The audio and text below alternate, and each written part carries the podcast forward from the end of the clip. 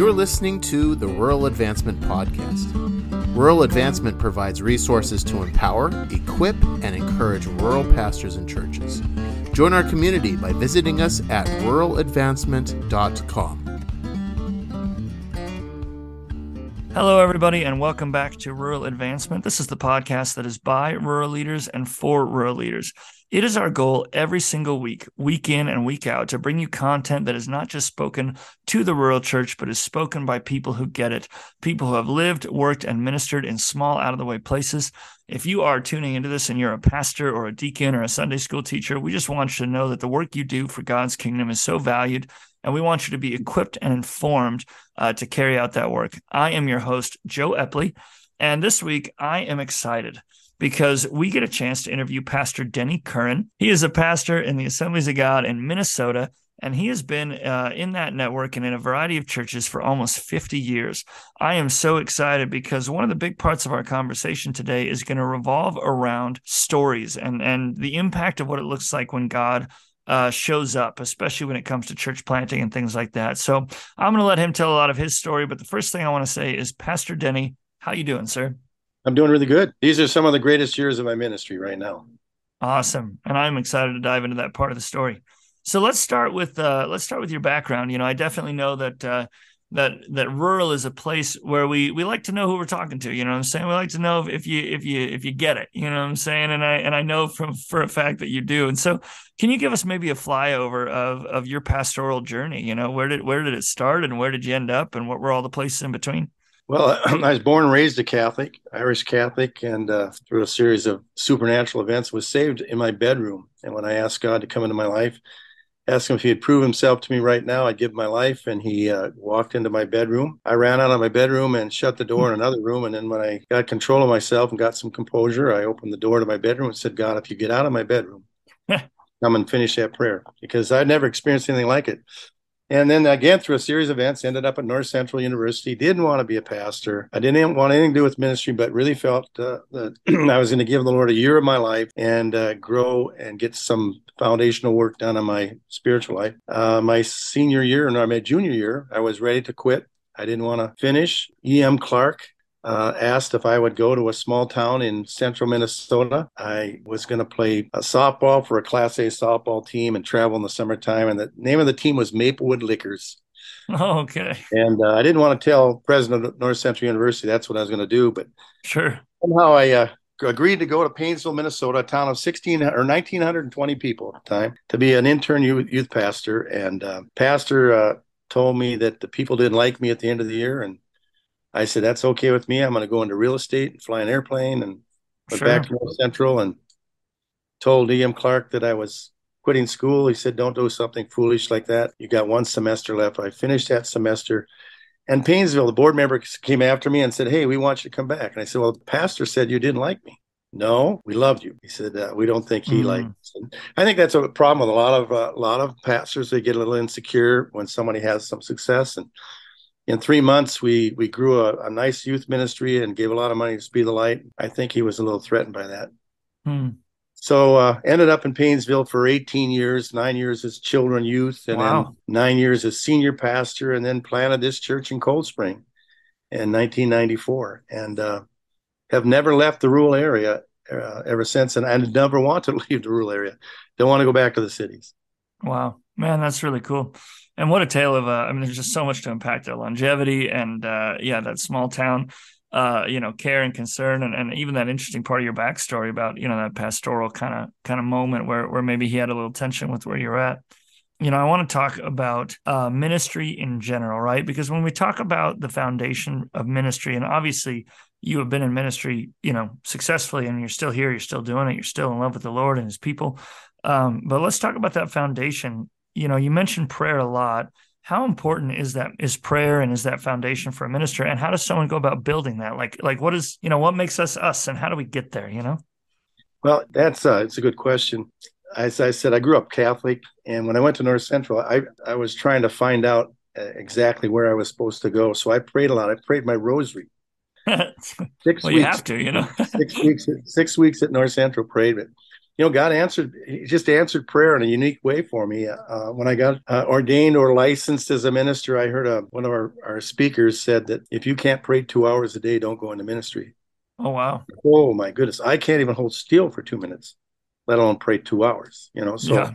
I don't think, so I thought, man, I'm just disqualifying myself. I can't do that. I, I'm a Catholic. I don't know anything about the AG. I don't know how to pray, and and yet ended up in Paynesville, uh, encouraged by board members and some of the youth there to be their youth pastor, and and just start praying. I I didn't uh, I didn't want to live a boring life as a minister, and I always pictured ministers as being some of the most boring people on the face of the earth. And uh, as I became senior pastor at at Paynesville, I was walking home one fall night I was going to go fishing right after Sunday night church. And the Lord said, I want you up early tomorrow and I want you to pray. And it's one of the few times God has spoken to me in a in, in that powerful, that clear of a um, a voice. And I got up early the next morning and I started praying.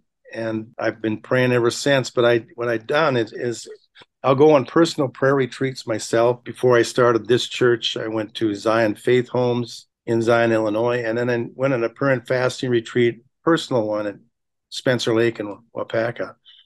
My wife was from Appleton, and I just prayed. I didn't want, I don't know, this may may, may not be what you want to hear, but I didn't want to be in ministry because oh, no, I, that's fair. Min- like ministry, ministry was was not attractive. Uh, the people I've seen in ministry didn't attract me. Uh, the churches were were run down.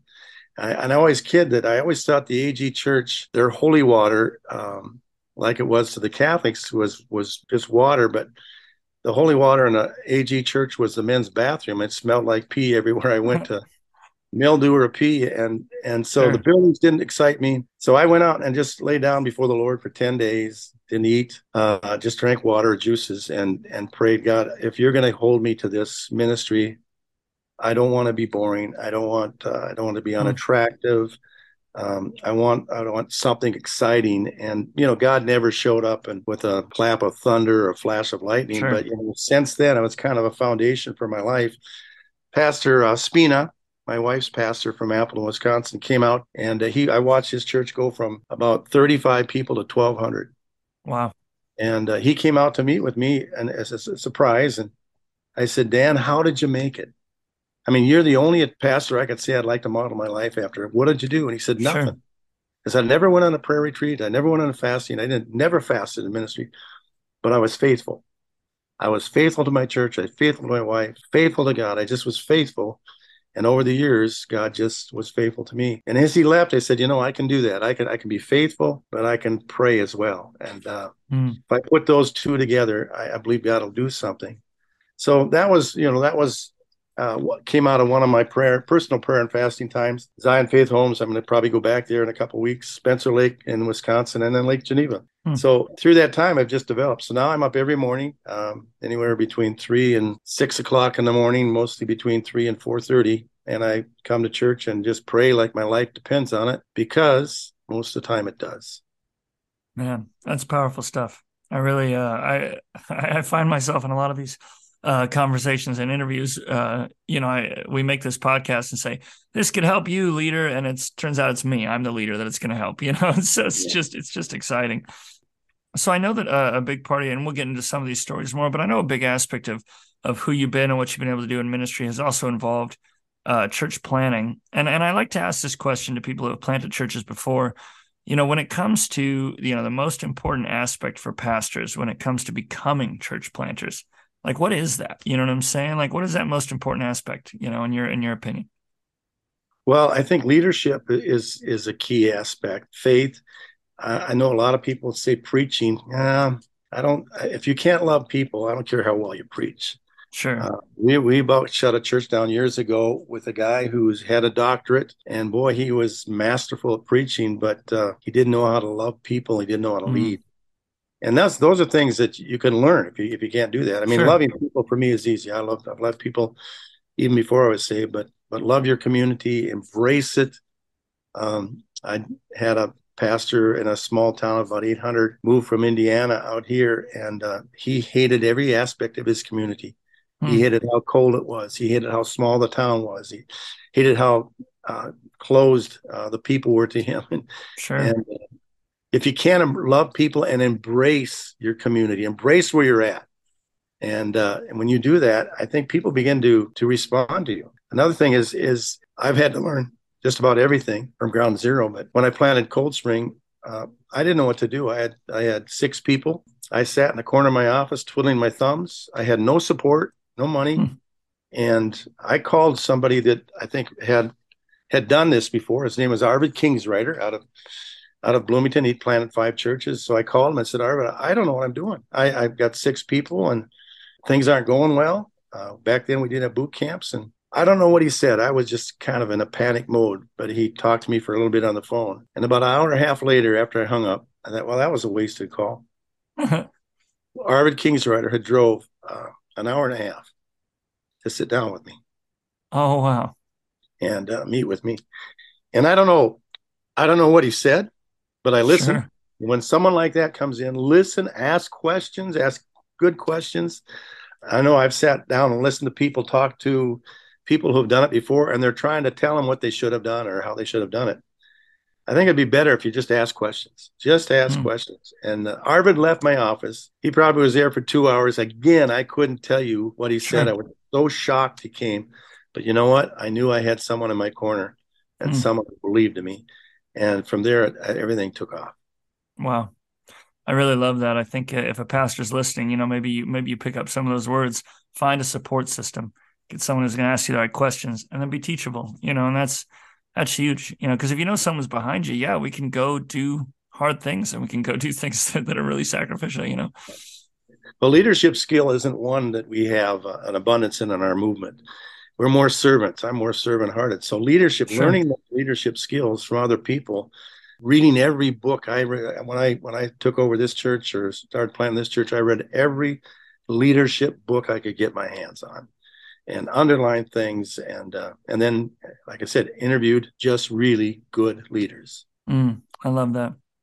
Well, hey, let's uh, let's switch gears a little bit because one of the things that is one of my most passionate subjects, and it's not something that I think has been on my brain a long time, but even uh, recently in my ministry career, it's just become more and more important but when we look back, you know, at history, whether it's Assembly God history, whether it's you know church history in general, you see these stories, just just stories of people doing great things or or doing normal things, and God shows up and makes it makes it great.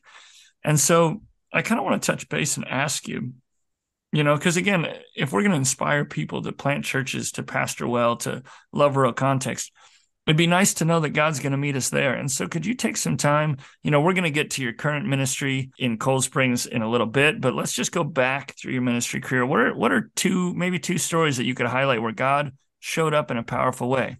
I think these all come from prayer and fasting. Though. I think there's some of these miracles that have come uh, when we when we had started growing from from six to twelve to forty people and uh, now we're at you know we're at 60 people but we're we're hitting a, a roadblock. I'm in the third highest concentration of catholics in the world. Interesting. This church is sitting right between st ben st john's university st cloud st joe st Wendel, st stephen sure. St benedict st you know st nick's all these saints so they would they didn't they didn't embrace me they didn't open their arms say hey welcome to town there was a lot of opposition and I had a couple come to church. Uh, found out later she was Lutheran. He was Catholic, hmm. but she was a spirit-filled Lutheran, and they were having a struggle in their their marriage. So he didn't want to be in the church. I could see her him try to drag her out of the. We were in the high school at that time, hitting sixty people. You know that we're big time now. You know, and yeah, yeah, and uh, preaching miracles, preaching, uh, you know, uh, through the tenets of faith with AG, and and he called me one morning about six in the morning on a Sunday. I was just getting ready to head to church, and uh, I didn't have a, a, home in the community yet. I was still living in another community. So he called me and he said, "Hey, do you believe that? I won't say the word, but he, will you believe that BS you're, you're talking about on Sunday?" Oh, morning? sure, sure. And I said, "Yeah, why? What's going on?" He says, "My daughter Jennifer's got a tumor in his heart, oh, her heart, and her backbone, and she has a short time to live." So I said, "Roger, I believe it." So we brought her forward that morning for prayer walked with him through it. And I'd seen another miracle years ago where a tumor had peeled off a brain like an orange peel. And he, he wow. asked me all the all the miracles that I've seen, and I told him. And when I got to the one where the brain tumor peeled off like an orange peel, he said, "That's where my faith is at. I can believe that, but I can't believe for mm. an hmm. instant here." So we we prayed those words that that God would peel that tumor off like a like an orange peel. And the doctors said because of all the tissue in the heart and the, the backbone that the tentacles had grown into that area, and chances are that they could just give her a few more months to live. Sure. So they went into surgery, and we prayed, and uh, they came out of surgery and could see that there was something unusual about the team of doctors. And they sat down on the coffee table and looked at us and said, "We don't understand it, hmm. but the tumor we didn't have to cut because it peeled off." In their words, hmm. like an orange peel. Wow and that girl's a chiropractor, a doctor today. Wow. Uh, and, and that, and on a small town, those little, those things like that go, they go viral. I mean, they go, and yeah. I never had money for mass mailers, but I'd go to, I go to a beautician and tell them what I'm doing. Yeah. Well, then the word gets around. Yeah. Everybody you can tell it's your hairdresser. You got this, you know, yeah. yeah I get my, go yeah. fast. I get my hair cut twice in one week just to, just to spread the news quicker. And so that was that that all of a sudden we're now boom, we're at hundred people and people are hearing about it. But yeah. I got a woman who's got who's got relatives who are coming to my church, and um, she's really Catholic, strong Catholic lady. She's put together a lot of uh, trips to uh, kind of a religious pilgrimage. Uh, sure, sure. Florida, they want to see Mary appear in a building in Tampa Bay, or hear the Virgin sure. Mary appear over a clothesline in northern Minnesota, or gone to Europe. Well, her sisters were coming to church and she was upset. So they told me if I've ever met with her, her name was Joyce, to run because she's vicious. She's hmm. mean. So she's an older lady. So we're in a we're in a we're in a restaurant and I'm having lunch with my secretary and she says, Here comes Joyce. And they tried to push me underneath the table to hide from her. It's kind of embarrassing. Wow. She walked that's by. Actually, that's kind of wild. Yeah, she walked by. and I ran to my office and I thought, I couldn't believe it. I, I, I left my meal and went to my office because I'm afraid of Joyce. Huh. So I start praying that God would take Joyce out. God, just just just take her out. She's old. She's had enough time on this earth. You know. So that was my prayer. that was my prayer. And yeah. And about I'd say about a year maybe a year and a half later, her sisters called and said, "Hey, Joyce is in the hospital down in Minneapolis." And hmm. inside, hmm. I said, "Good, God's answered prayer." Wow and they said, "Would you come down and, and pray with her?" I said, "Why?" So we can't get a priest in here to give her the last rites. So I thought, I really don't want to. I didn't tell her that, but I, I will go. I'll head to Minneapolis, head an hour down there, and as I drove down this 94, about halfway there, I started getting a love for this woman that was supernatural. Hmm. And I felt that God wanted to do something. When I got there, her her husband came over. I've never met the guy before. Great, big, strong German. Put his head on my shoulder and began to weep. Hmm. I said, George, you want me to go in there and pray with her with you? And she says, No, I can't take this anymore. And then the doctor came out and said she's only got minutes left to live. Meet with the family. So we went to the waiting room, and uh, when I walked in, Joyce's sister said, "Are you going to give her the last rites?" And I said, "No." this just came out of my mouth. I said, No, I'm going to pray a prayer of faith and God's going to raise her up. Hmm. And inside I said, You idiot, what did you just say? And everyone gasped, like, You're kidding, hmm. including me. And I thought, well, let's yeah, pray. Yeah, yeah. We, we, prayed a prayer of faith. And to make a long story short, you know, by this was Wednesday, by Friday, she was completely healed. Wow. And uh, the doctors kept her for a little bit. They said we'd never seen anything like it. Let her out on Monday. She came into my office, and uh, I thought, oh, she's going to shoot me. And she started to weep. She said, I've traveled the world looking for a miracle. Wow. Gathered northern Minnesota, Florida, Europe, Philippines. Little did I know the miracle would be me. She started to weep. And wow. she became one of my strongest advocates. And again, now, boom, my attendance goes up. Yeah. Because of these miracles. God says, you know, Jesus made it very clear there'll be signs and wonders confirming my word. And we need yeah. to live today. No, that's good. And honestly, like, uh, when I think of what builds not just any church, but but even a rural church, it's it's like you're saying. I mean, unless the Lord builds it, builds it, what do we got? You know, and so that's just such a huge testimony to how God shows up. Hmm. Wow. Well, hey, let's uh let's fast forward a little bit. So obviously you have your ministry uh, where you're at now, and from what you know, you and I talked about, um, we'd love to see you know just how god has provided so maybe maybe give us a little bit of the of the story of your current church and and tell us a couple stories about how god provided in amazing ways let's just hear about that Well, longevity is a big deal. You know, it's, uh, I think to me now that there, there's been times in the history of this church where I got calls from bigger, better churches than, Sure. than uh, with nice buildings to come. Yeah, and probably nice paychecks and all those yeah, things. You know? bigger paychecks. yeah. I, I, I turned them down and said no, because I always believed that God had something in store for this area, central Minnesota. So we've gone through four phases. Uh, Hmm.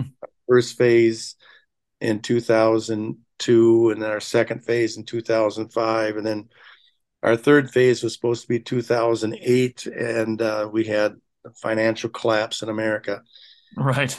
hit us first and left here last. So about 2014, we did another capital campaign and uh, came to an end in 2016, and it was a miserable failure. It was terrible.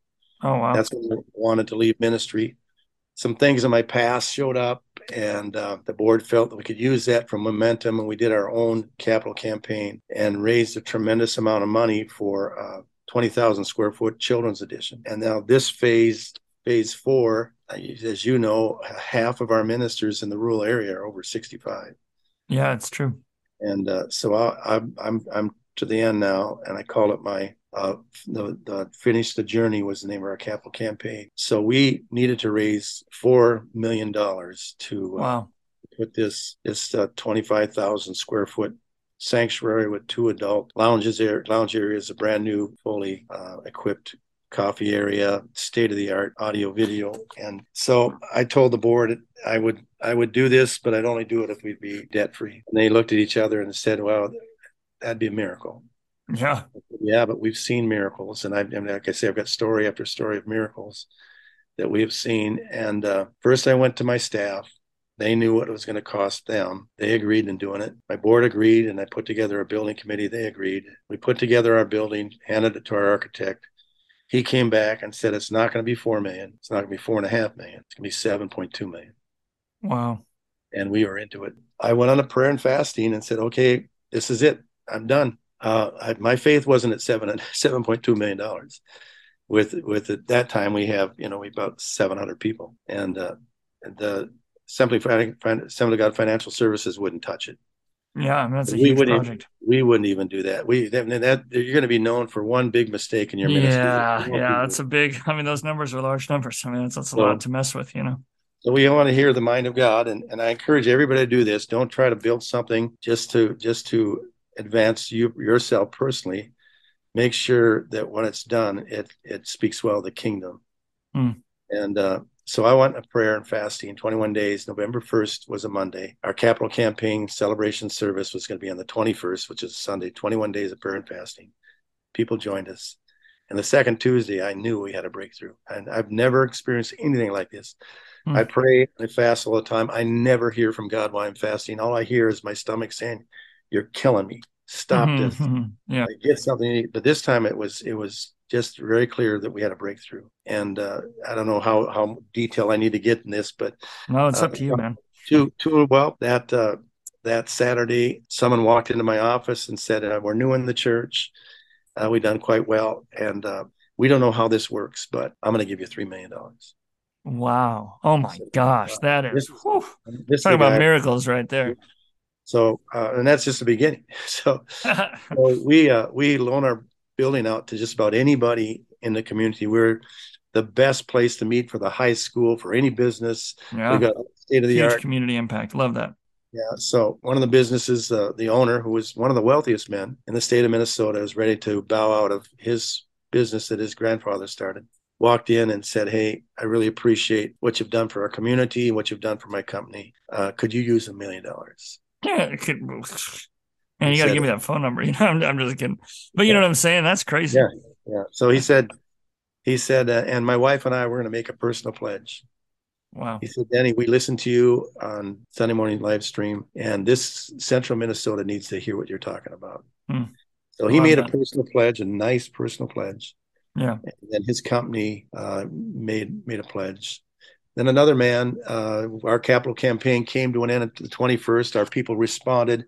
We already had four and a half million dollars in our pocket before we even asked the congregation to give anything. And the congregation responded uh, with incredible generosity. So we knew we ordered steel. In fact, we ordered the steel before we knew we'd even build the building because if we didn't, we wouldn't get it for a year.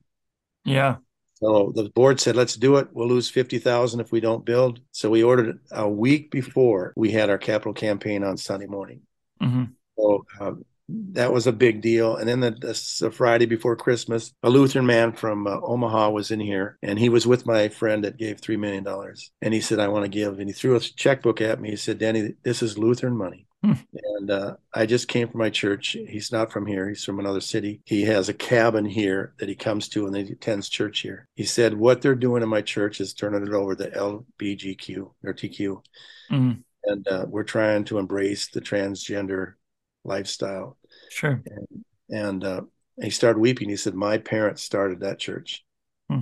That church has been one of the strong churches of Nebraska. Sure. And now it's it's nothing. He said, That checkbook I just threw at you, there's enough money in there for you and I to retire on. It's all going to kingdom. Could you use another million dollars? So now I have Wow. four, five and a half million dollars. Wow. Plus my, congregation. Well, make a long story short, we've raised nine point two million dollars. Wow. And then That's I don't think I, I would I, I wouldn't have raised that at all if God didn't help me with my prayer time, my prayer and fasting. This is all mm-hmm. God. It's a God thing. Nobody in our church will tell you, "Hey, Denny did this, or the board did this, or the staff did this." No, there's no there's no way. I, I don't have the ability to do that. It's just listening to God, learning throughout the years to love people, mm. develop some leadership skills that go outside the borders of your church into your community. Love the people of your community, embrace your community, and and like I said, two and a half million dollars for my uh, building, which is our first Sunday was two weeks ago. Wow. We walked in that building at seven million dollars. It's paid for. Wow. Yeah. That's and that's huge. good. I, I hate telling those stories because people in the towns of the four, five, six, eight hundred people say, "Oh, that'll never happen." Well, don't limit God. I mean, don't don't limit God. Uh, I develop a vision. What do you want? What do you want God to do in your community? Yeah. And if it's, if it's something that that you think you can do, it's probably not from God. And you've heard that before. Right. And But it I've still rings to- true. I've talked to superintendents. I've talked to other pastors about vision. Vision is so important. I was at a conference and they said vision isn't all it's cracked out to be. I should have got them walked out of there. It is. vision doesn't follow money. Right. But you, a lot of people are saying, "Well, we wait. We'll wait till the money comes, and then we'll do what God wants us to do." No, no. Get your vision. Share your vision. Go over it. Learn how to lead people into it, and you'll find that money follows vision, Hmm. and that's what's happened for us. And and the the whole idea of being here as long as I have and developing a relationship. Now it's with, with just my city, but with my county. Hmm. My county knows who I am. Uh, the city knows who I am. We're we're now reaping the results of that. Yeah. And honestly, uh, you know, one of the things, one of the litmus tests for any rural churches is is can this be replicated? And honestly, the ingredients you just mentioned prayer, fasting, loving your community well, using what's in your hands to do the Lord's work that's stuff anybody can do. You know, that's uh, God's going to bless that, you know, and that's. That's amazing. So, well, thank you. Uh, I just want to say thank you again, Pastor Denny, for sharing these stories of faith, and thank you for being on the podcast today. Thanks, Joe. God bless you. Have a great Yeah, well, hey, from all of us at Rural Advancement, uh, we are so grateful that you tuned in today. Again, we make it our goal every single week bring you content that's not just spoken to the Royal church, but is spoken by the Royal church. And so we hope that you are, have been encouraged and informed. He has been Pastor Denny Curan. I've been your host, Joe Epley, and we will see you next week.